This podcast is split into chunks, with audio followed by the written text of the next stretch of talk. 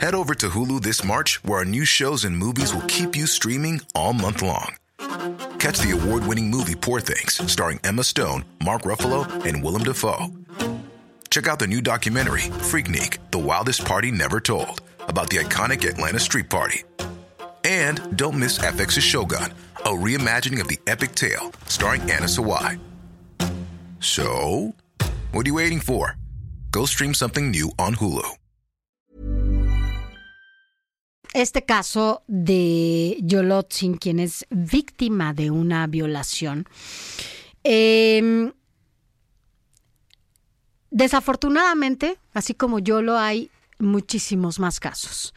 Eh, Yolo nos va a contar de qué se trata, no quiero yo adelantarme a ello, que nos cuente bien de qué se trata su caso, desde hace cuánto tiempo eh, le sucedió eh, esto y cuál ha sido su ruta, cuál ha sido el camino que ha seguido sin que las autoridades atiendan su llamado legal, incluso que ha ido a que le hagan exámenes y bueno, pues todo, todo este viacrucis. Yolotzin, eh, gracias por estar con nosotros, gracias por contarnos tu historia y compartirnos todo esto que tú has vivido. Cuéntanos, ¿hace cuánto empezó? ¿Qué fue lo que sucedió y a dónde has acudido a pedir ayuda?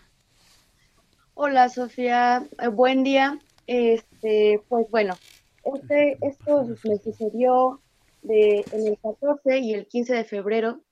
Ya lleva más de un año intentando que esto se resuelva. Sucedió en Nicolás Romero, en un lugar llamado Cahuacán. Y bueno, no quiero indagar demasiado en el tema en realidad. Eh, fue una violación y un intento de homicidio. Eh, este chico, José Francisco Vicente Rodríguez, intentó estrangularme, pero bueno, llegó su abuela y pues estoy viva, ¿no?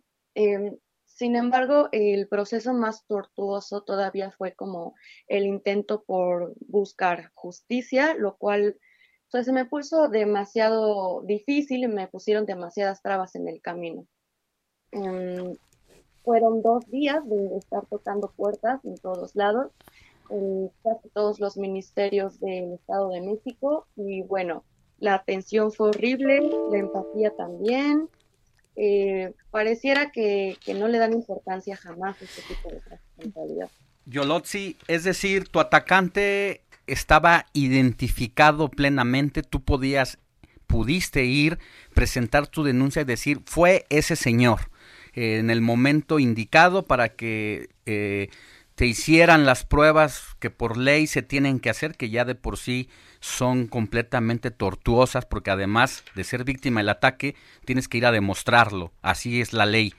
Pero además de eso, todavía te encuentras con un tercer obstáculo, que es que les vale a las autoridades y ni siquiera esta persona, no sé si era influyente o si era influyente muy mal por ser influyente y manejar las leyes a su antojo si no era influyente, todavía más, eh, eh, igual de mal, porque pues es la prueba de que no necesitas tener influencias para que a la autoridad no le interese hacer justicia, sobre todo y porque se ha demostrado de manera, parece una, una un tema sistemático de dejar a las mujeres completamente desamparadas en una situación como esta. Exactamente, justamente a eso me refiero. Digo, esta persona tenía 22 años en ese momento, es mi, era mi expareja y bueno, él es, él es el autor en realidad. Y justamente lo que tú dices es realmente indignante que, que te tengan que encontrar muerta al parecer ah. o que tengas que ir en un estado crítico para que puedan atenderte y hacer su trabajo. En ese momento, quien atendió mi caso fue el licenciado Erwin Alejandro López Gómez, del MP de Nicolás Romero. Y bueno, aparte de la actitud nefasta y de la poca profesionalidad, pues también tuve que meter ciertas quejas a Controladoría para que me pudieran hacer un poquito de caso.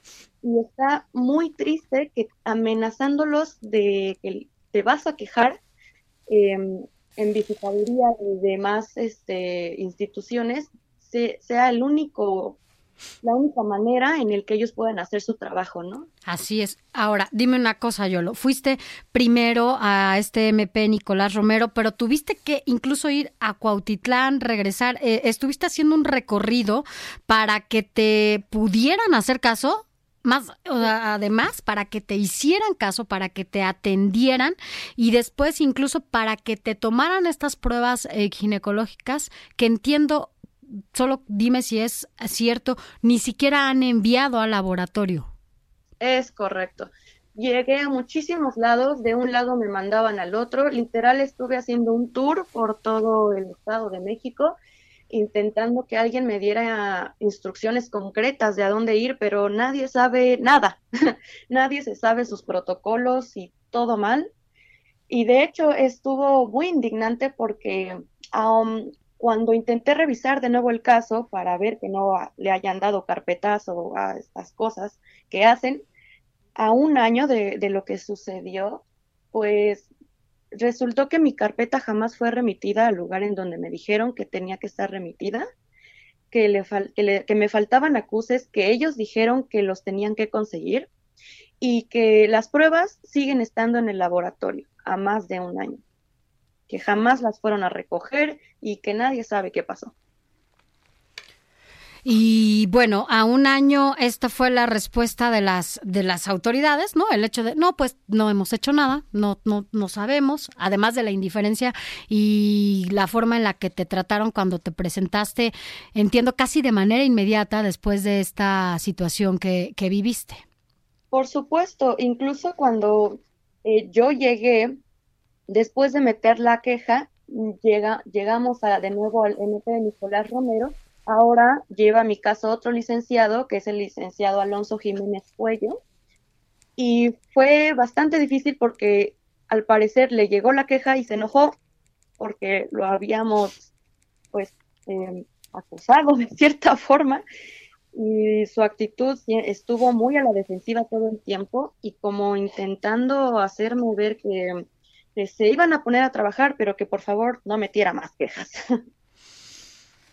Pues ahí está el caso de Yolotzin, es víctima de un ataque sexual, su agresor identificado directamente, pues es parte de la otra epidemia, de la epidemia paralela que en este momento también está viviendo el país. Eh, nosotros tenemos los datos de quienes se dedican a dar seguimiento y defender a las mujeres, eh, luchar por una, una vida libre de violencia, de que sí hay ataques, sí han incrementado, sin embargo, el de Yolotzin no ocurrió en esta contingencia, ocurrió desde hace un año y es momento que las pruebas, eh, las muestras ginecológicas, aún no las mandan al laboratorio, para ella ha sido terrible y pues vamos a buscar al procurador para pues que dé la cara y que diga cuál es el caso porque como el tuyo Yolotzin hay demasiados casos.